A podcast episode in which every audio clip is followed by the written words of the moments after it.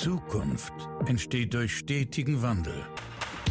Dr. Jürgen Weimann ist sich sicher, dass hierbei jeder Einzelne von Bedeutung ist. Herzlich willkommen zu einer neuen Folge von Everyone Counts, dem Podcast über Transformation mit Begeisterung. Herzlich willkommen bei einer neuen Folge meines Podcasts. Schön, dass du wieder vorbeischaust und dir heute gemeinsam mit mir das Thema Rechthaberei anhörst. Rechthaberei hat mich heute inspiriert. Wenn ich so anschaue, was so auf Twitter passiert, dann fühlte ich mich sehr häufig daran erinnert, dass Rechthaberei auch gerade in Unternehmen sehr, sehr häufig dazu führt, dass weniger vorangeht. Und von dem her, lass uns heute mal näher drauf schauen, wie du mit Rechthaberei umgehen kannst und wie Rechthaberei vielleicht für dich nützlich sein kann, indem du sie überwindest und dich einem gemeinsamen Ziel widmest.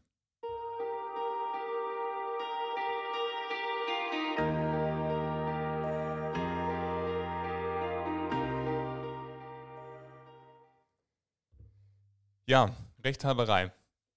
Wie bin ich auf diese Folge gekommen? Wenn ich mir aktuell so anschaue, wie Diskussionen ablaufen auf Social Media, bei Twitter, bei Facebook, dann erlebe ich hier sehr stark, wir sind immer noch in, während ich diese Folge aufnehme, in der Corona-Zeit, dann erlebe ich sehr, sehr stark, dass wenig Meinungsvielfalt zugelassen wird, sondern egal welche Position jemand vertritt, dann sehr, sehr stark nicht nur gegenargumentiert wird, sondern äh, teilweise sogar Beschimpfungen stattfinden und äh, Meinungsaustausch überhaupt nicht mehr stattfindet, sondern der Meinungsaustausch sehr, sehr schnell immer zu einem Positionskampf wird. Dass es einfach nur darum geht, dass meine Meinung die richtige ist und deshalb alle anderen Meinungen falsch und der oder die, die meine Meinung nicht vertritt, ist einfach blöd, sehr vereinfacht ausgedrückt. Und wenn ich in den Unternehmenskontext schaue, wenn ich an äh, manche Institutionen denke, manche Sparkassen denke, wo ich unterwegs bin, dann fiel mir in der Vergangenheit immer häufig auf, dass auch in Meetings genau das stattfindet. Nehmen wir mal ein Meeting mit acht Menschen und es passieren unterschiedliche Meinungen. Häufig ist dann so, wenn jemand eine andere Meinung hat äh, wie das Gegenüber, dann fangen Argumentationsketten an. Man versucht dann den anderen zu überzeugen mit Argumenten, Gegenargumenten, Einwände werden behandelt und es, und das muss gar nicht emotional werden oder laut werden, wie auch immer. Das kann auch ganz konstruktiv passieren. Aber letzten Endes ist der Kern dann doch Rechthaberei. Nämlich der Blickwinkel, meine Meinung ist die einzig wahre und deine Meinung ist eben falsch oder nicht die jetzt wirkliche Wahrhaftigkeit, die wir brauchen, um ein Ziel zu erreichen. Und ich würde gerne mit dir heute darüber sprechen, wie Rechthaberei zum einen dazu führt, dass im Unternehmenskontext Dinge viel, viel langsamer gehen, als sie gehen müssten. Ich habe darüber mal einen Artikel geschrieben, nenne Rechthaberei auch gerne einen Produktivitätskiller, weil Rechthaberei führt immer dazu, dass wir zum einen A, nichts Neues lernen und B, sehr, sehr viel Zeit damit aufwenden, um unser Gegenüber von unserer Meinung oder unseren Argumenten zu überzeugen. Aber im Kern ist doch Vielfalt das viel, viel entscheidendere hinsichtlich neue Blickwinkel zu eröffnen. Und ähm, ich finde, gerade jetzt auch, wenn man das anschaut, wie Diskussionen ablaufen oder eigentlich ja nicht Diskussionen in dieser Corona-Zeit, wer hat jetzt die wirkliche Wahrheit, sind die Maßnahmen zu hart äh, oder nicht zu hart, kann man locken, kann man nicht lockern, dann ist es schade, finde ich, wenn da kein Gespräch stattfindet, woraus man dann einen Erkenntnisgewinn hat. Und wenn ich ein Unternehmen anschaue, und wenn du in Besprechungen bist und an Besprechungen teilnimmst, ist aus meiner Sicht eines der wichtigsten Punkte, für den du sorgen kannst, der erste Punkt, ein gemeinsames Ziel zu haben. So häufig finden Meetings statt, weil sie einfach stattfinden, weil irgendjemand eine Einladung schickt und dann geht man da brav hin und so wirklich weiß man eigentlich gar nicht, was wollen wir denn da an diesem Tag erreichen. Manchmal gibt es eine Agenda, wo man sehen kann, was wird alles besprochen, nur das ist zwar schon besser, wie gar keine Agenda zu haben, aber im Kern ist ja, worüber gesprochen wird, nicht das, um was es geht, sondern die Frage ist, was wollen wir gemeinsam in dieser Besprechung, in diesem Meeting erreichen? Und das betrifft im Übrigen nicht nur Meetings, wo mehrere Personen teilnehmen, sondern auch generell äh, Treffen, auch mit äh, zwei Menschen, wo ich dich inspirieren möchte, sorge bitte für ein klares Ziel. Warum bin ich da so penetrant mit dem klaren Ziel? Weil in der späteren Gespräch oder Diskussion kann man immer wieder auf etwas hinzeigen, wo man sagt, wir wollen doch heute erreichen, dass wir über eine neue Ablauforganisation sprechen oder eine neue Aufbaustruktur. Von dem her, lass uns doch bitte wieder orientiert an dem Ziel die Diskussion aufnehmen. Weil häufig, wenn dann, kommt natürlich auch immer darauf an, welche Menschen zusammentreffen, aber Recht haben ist immer etwas, was in den Wald führt. Egal, ob es im Privatleben oder im Berufsleben ist, Rechthaberei ist immer falsch. Weil Recht haben führt zum einen zu Riesenaufwänden, das heißt, Dinge dauern deutlich länger, wenn man sie in Organisationskontext anschaut, aber auch im Privaten ist es ja Lebenszeit, die verstreicht und gleichzeitig mit Rechthabern macht es einfach nicht Freude, irgendwie zusammen zu sein. Und egal, ob eine Freundschaft zu pflegen oder ein Meeting zu pflegen. Weil im Kern geht es doch darum zu sagen, im Unternehmenskontext, wir möchten ein gemeinsames Ziel erreichen. Und somit stell klar und geh in kein Meeting mehr rein, wo es kein klares Ziel gibt.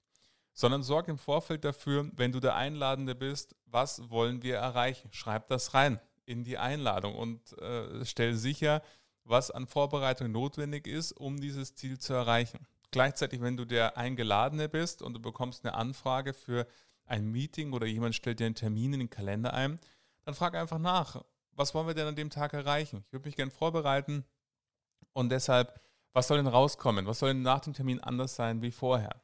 Und vielleicht bekommst du dann manchmal die Antwort, ja, komm, lass uns doch einfach mal zusammensetzen. Aber sei hier liebevoll, aber unerbittlich, nenne ich das immer gerne, und frag einfach nach, zu sagen, ja, ich setze mich total gerne mit dir zusammen, würde aber gerne im Vorfeld wissen, was wollen wir erreichen? Weil nur dann kann ich mich auch gut vorbereiten und dann kann ich das erzielen, was wir erzielen wollen, dass wir nämlich einen wirkungsvollen Termin haben. Hier geht es auch hier nicht um Rechthaberei in Form von, ich gehe jetzt in kein Meeting mehr rein, wenn ich kein Ziel habe, sondern sorg einfach dafür, dass es ein Ziel hat. Entweder wenn du der Eingeladene bist, indem du fragst, oder wenn du der bist, der einlädt, indem du einfach auch dir klar machst, brauchen wir dieses Meeting überhaupt und wenn ja, was ist das Ziel? Und ich mache mal gerne Beispiele auch aus dem Privatleben. Wenn man eine Rechthaberei mit anschaut, dann kannst du dir sicherlich vorstellen, wenn du an deine Partnerin oder deinen Partner denkst, dann kommt mit Rechthaberei in den seltensten Fällen ein schöner Abend raus, weil man dann sich in endlosen Diskussionen verfängt und die ganze Zeit über ein Thema kreist und mit Argumenten und nochmal Rückargument und Gegenargumenten. Das ist etwas, was total aufreibend ist und nervt und einfach auch zu nichts führt. Von dem her, sorg für ein gemeinsames Ziel und dann ist der zweite Schritt der bei Rechthaberei und vielleicht denkst du dir jetzt gerade, ja, aber wenn ich nicht Recht habe, dann habe ich ja gar nicht mein Ziel erreicht. Das wird oft verwechselt, dass nicht Recht haben wollen mit so ein bisschen wie so ein Waschlappen-Image verbunden ist, nach dem Motto, ja, aber ich muss mich doch durchsetzen, ich muss doch meine Meinung vertreten. Das stimmt. Das stimmt, dass du deine Meinung vertreten sollst und äh, das auch tust, aber orientiert immer am Ziel. Weil die Frage ist doch, nehmen wir das Beispiel aus dem ähm, äh, Leben, nehmen wir eine rote Ampel und ähm, die Ampel, die Fußgängerampel ist grün, du gehst drüber und wirst überfahren. Ja, was hilft denn jetzt, dass du im Recht warst, dass es grün war und du natürlich richtig gehandelt hast, wenn man das Rechtssystem anschaut, weil du bei grün über die Ampel gegangen bist, trotzdem liegst du jetzt im Krankenhaus, weil eben ein anderer nicht geschaut hat oder was auch immer und du hast nicht bemerkt, dass er eben mit hoher Geschwindigkeit ankommt und eben nicht abbremst. Somit Recht haben in diesem plastischen Beispiel bringt nichts. Die Frage ist, ich möchte unfallfrei und gesund über die Straße kommen. Somit, was muss ich dafür tun? Und natürlich achte ich auf die grüne Ampel, schaue auch nochmal links und rechts halten die Autos an, weil das mein Ziel ist, gesund über die Straße zu kommen. Und jetzt hier, und du erlebst des Straßenverkehrs im Übrigen, eine wunderbare äh, Brutstätte für Rechthaberei. Wie häufig werden hier dann Leute angehupt, angeblendet und wie auch immer. Weil man darauf hingewiesen wird, hier darf man nicht abbiegen oder hier äh, ist irgendwie Halteverbot oder was auch immer. Aber ich würde dich gerne mit dieser Folge inspirieren, mal darüber nachzudenken, in welchen Situationen will ich denn Recht haben? Und ich erkenne es an mir selber zum Glück immer weniger, weil ich daran aktiv arbeite, aber es gibt auch Situationen, da will ich einfach Recht haben. Aber das Schöne ist ja, wenn man es spürt und merkt und realisiert im Nachhinein zu sagen, ach Mensch, in der Diskussion, da hast du dich jetzt echt richtig verhakt, weil du einfach Recht haben wolltest. Das ist okay. Wir sind alle Menschen und von dem her geht es hier nicht um Perfektion. Aber ich würde mich freuen, wenn es dir gelingt, wenn du in das nächste Meeting gehst oder das nächste Gespräch, den nächsten Austausch mit einer Kollegin und Kollegen hast und dann merkst, ja, geht es mir jetzt ums Recht haben oder geht es mir darum, dass wir gemeinsam ein Ziel erreichen? Und ich finde, das hat immer sehr, sehr stark etwas mit Demut zu tun. Nämlich mit Demut, dass ich nicht recht haben könnte, weil das eröffnet einen neuen Erkenntnishorizont. Ich sehe immer gerne die Frage, wenn ich etwas höre, wo ich mir denke, hm, also was für ein komischer Vorschlag. Oder nee, ich halte das nicht für die beste Idee, sondern ich halte eine andere Idee für die beste. Du weißt, ich bin als Berater unterwegs und natürlich ist gerade als Berater Rechthaberei eine große Herausforderung, weil Menschen buchen mich, arbeiten mit mir zusammen, weil sie von mir meine Meinung haben wollen oder von mir erfahren wollen, wie aus meiner Erfahrung der beste Weg zu einem Ziel ist. Und da ist es ja natürlich abhängig davon zu sagen, klar bin ich davon überzeugt, dass dieser Weg der richtige ist. Gleichzeitig heißt es aber nicht für mich, dass es der einzige Weg ist, der zum Ziel führen kann. Und das hat mich was mit Demut zu tun, nämlich der Demut zu sagen, ich werfe mir in solchen Situationen immer die Frage in den Kopf, was wäre denn, wenn mein Gegenüber recht hätte? Und dieses, was wäre, wenn mein Gegenüber recht hätte, führt bei mir dazu, dass ich einen Raum in meinem Kopf kreiere, der mich kurz durchatmen lässt und kurz überlegen lässt, ja, wäre das vielleicht nicht doch eine gute Idee oder ist es eine gute Alternative?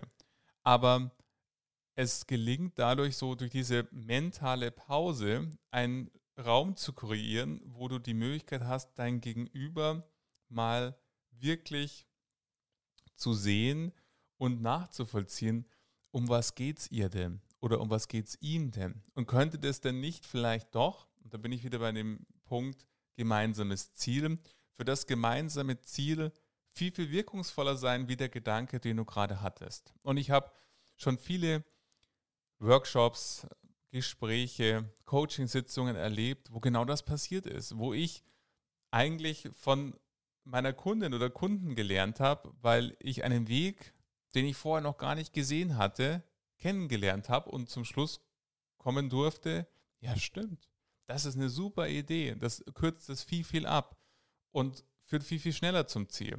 Weil häufig ist es ja so, ich arbeite ja mit Menschen zusammen, die ihre Sparkasse seit Jahren, teilweise Jahrzehnten kennen. Ich bin total neu. Ich kenne viele andere Sparkassen und die Art und Weise, wie die Sparkassen arbeiten. Aber ich kenne eben nicht die Sparkasse, für die ich jetzt gerade zum ersten Mal tätig bin. Und somit ist dieses Wissen über auf der einen Seite, wie machen es andere von mir, gleichzeitig aber, wie sind denn so Spezialitäten bei uns von den Mitarbeitern und Mitarbeitern, das Entscheidende, woraus eine wunderbare Symbiose entsteht und man viel erreichen kann. Das setzt aber voraus die Demut und Offenheit von beiden Seiten, weil Demut erzeugt auch Neugierde. Diese Neugierde zu, hm, vielleicht kann ich was Neues lernen, vielleicht erfahre ich was Neues, vielleicht erfahre ich einen neuen Weg. Und von dem her möchte ich dich inspirieren, neben dem gemeinsamen Ziel, was wir in dem Fall, wenn ich jetzt an ein Projekt denke, eben habe, zu sagen, das wollen wir erreichen, die Offenheit von mir als auch von den Menschen, mit denen ich arbeiten darf, hinsichtlich von Vorschlägen, ja, es könnte wirklich eine gute Idee sein. Und häufig, gerade im Unternehmenskonzept, reicht ja schon mal aus, selbst wenn man Zweifel hat, zu sagen, ich glaube, diese Lösung ist vielleicht nicht die beste Lösung oder ich habe eine bessere Lösung, es einfach mal zu probieren. Einfach mal auszuprobieren, zu sagen, ja, okay, spontan fällt mir nichts anderes ein, was jetzt ganz, ganz kolossal dagegen sprechen würde. Ich finde dennoch den Punkt, den ich angebracht habe, für sehr, sehr wertvoll. Aber lass es uns doch einfach mal beides ausprobieren. Häufig, gerade wenn ich an Sparkassen denke, aber auch an andere Unternehmen, die ich arbeite, dann gibt es ja genug Bereiche, wo man mal sagen kann, lass uns doch mal im Bereich A, A ausprobieren und im Bereich B, B. Und dann nach sechs Wochen gucken wir mal, was hat besser funktioniert, was hat besser zu uns gepasst, was hat uns weiter vorangebracht. Von dem her, wenn es um Rechthaberei geht, dann würde ich mir von dir zum einen wünschen, dass du dir einfach mal die nächsten Tage bewusst machst, wo will ich denn Recht haben? Und für diese Rechthaberei zum Ziel. Das kann sein auf dem Weg zur Arbeit, wenn du jemanden anhupen möchtest, weil er vielleicht in der 30er-Zone 20 fährt oder in der 50er-Zone 30 und du total genervt bist. Und diese Situationen, das möchte ich ganz, ganz klar bewusst sagen, kenne ich auch. Und ich denke, oh Mann, ey, ich möchte zu meinem Termin, was ist denn los hier? Aber gleichzeitig eben kurz zu atmen, kurz Pause zu machen und zu sagen, ja, was bringt es denn jetzt? Was ist denn jetzt das gemeinsame Ziel? In dem Fall, ich möchte einfach zur Arbeit kommen ich möchte eigentlich entspannt zur Arbeit kommen ja, ich werde dabei gerade aufgehalten, dadurch, dass der vor mir langsamer fährt. Aber es ist wirklich so ein Problem. Es ist so ein Problem, dass du jetzt denjenigen darauf hinweisen musst. Im Übrigen, neben der Was wäre, wenn der andere recht hätte, möchte ich dir noch eine zweite Blickwinkel äh, an die Hand geben, der mir bei Rechthaberei gerade beim Autofahren sehr, sehr hilft, nämlich die Überzeugung und Haltung, dass jeder in jedem Moment sein Bestes gibt. Der vor dir, der fährt nicht besonders langsam, um dich zu ärgern. Der fährt halt langsam, keine Ahnung, weil er vielleicht irgendwie eine Hausnummer sucht oder weil er einen Parkplatz sucht oder was auch immer ist. Und vielleicht merkst du gerade in dir diese Stimme, die sagt, ja, dann könnte er doch blinken, dann könnte er doch irgendwo rechts ranfahren und die Hausnummer zu Fuß suchen. Ja, das stimmt. Aber mit diesem Blickwinkel ergibt oder sie, vollkommen egal wer, gibt gerade das Beste, was in der Situation möglich ist. Das sorgt für mich für so eine große Entspannung und oft auch sogar für ein Schmunzeln, wenn ich Menschen beobachte, beim Einparken zum Beispiel, wo ich mir denke, wow, das ist jetzt gerade das Beste, was ihm möglich ist zu tun, um in diese Parklücke reinzukommen. Ja, das kann in deinem Bewertungssystem vielleicht mal dürftig aussehen, aber es ist vollkommen egal. Es ist ja nicht bist ja nicht du. Von dem her stell dich nicht so drüber über andere. Und ähm, das meine ich mit Demut. Demut bezogen auf. Und wenn wir an Meetings denken, hab ein gemeinsames Ziel, wenn du in Besprechungen gehst. Sorge für dieses gemeinsame Ziel und helf auch anderen, wenn du das Gefühl hast, jetzt sind wir gerade in so einer Rechthaberspirale, jeder versucht den anderen von irgendwas zu überzeugen und es kommt nur Argument gegen Argument, dann einfach nochmal vielleicht einen Schritt zurückzugehen und zu sagen, wir wollten heute in dieser Besprechung festlegen, wie soll denn die Kundensegmentierung für die Zukunft zum Beispiel aussehen. Lasst uns doch nochmal überlegen, welche Kriterien hier relevant sein könnten. Häufig verfranst sich manches, wo man dann viele Dinge schon äh, diskutiert, um die es eigentlich noch gar nicht geht. Wenn die Segmentierung so ist, wie ist dann unsere Ablaufstruktur und was heißt das für unsere Filialen, für unsere Kunden? Das sind alles spannende Fragen. Und da geht es gar nicht darum, diese Fragen wegzubügeln, oder zu vergessen. Die kann man gerne aufnehmen in den Themenspeicher. Aber die Frage ist doch, was wollten wir heute? Was wollten wir heute entscheiden? Was wollten wir heute, was soll heute nach dem Meeting anders sein wie vorher? Und sich dann auch wieder darauf fokussieren. Sei du diejenige oder derjenige, der auf das gemeinsame Ziel hinwirkt und dafür sorgt, ein gemeinsames Ziel zu haben. Und immer dann, wenn etwas passiert, wo du das Gefühl hast, hm, also halte ich für einen Schmarrn oder habe ich eine bessere Idee, dann versuch mal diesen Blickwinkel einzunehmen. Was wäre denn, wenn der andere recht hätte? Und spür mal in dich hinein, was dann für Erkenntnisgewinne für dich da drin liegen. Weil das Spannende ist, durch diese Frage nimmst du den Blickwinkel des anderen ein und vielleicht erkennst du etwas, was du vorher noch nicht erkannt hast. Und darum geht es. Es geht ja um gemeinsam was zu erschaffen, gemeinsam was zu erreichen. Und das geht nur, indem man wirklich offen ist und nicht eben Rechthabereien und irgendwelche Positionierungskämpfe führt.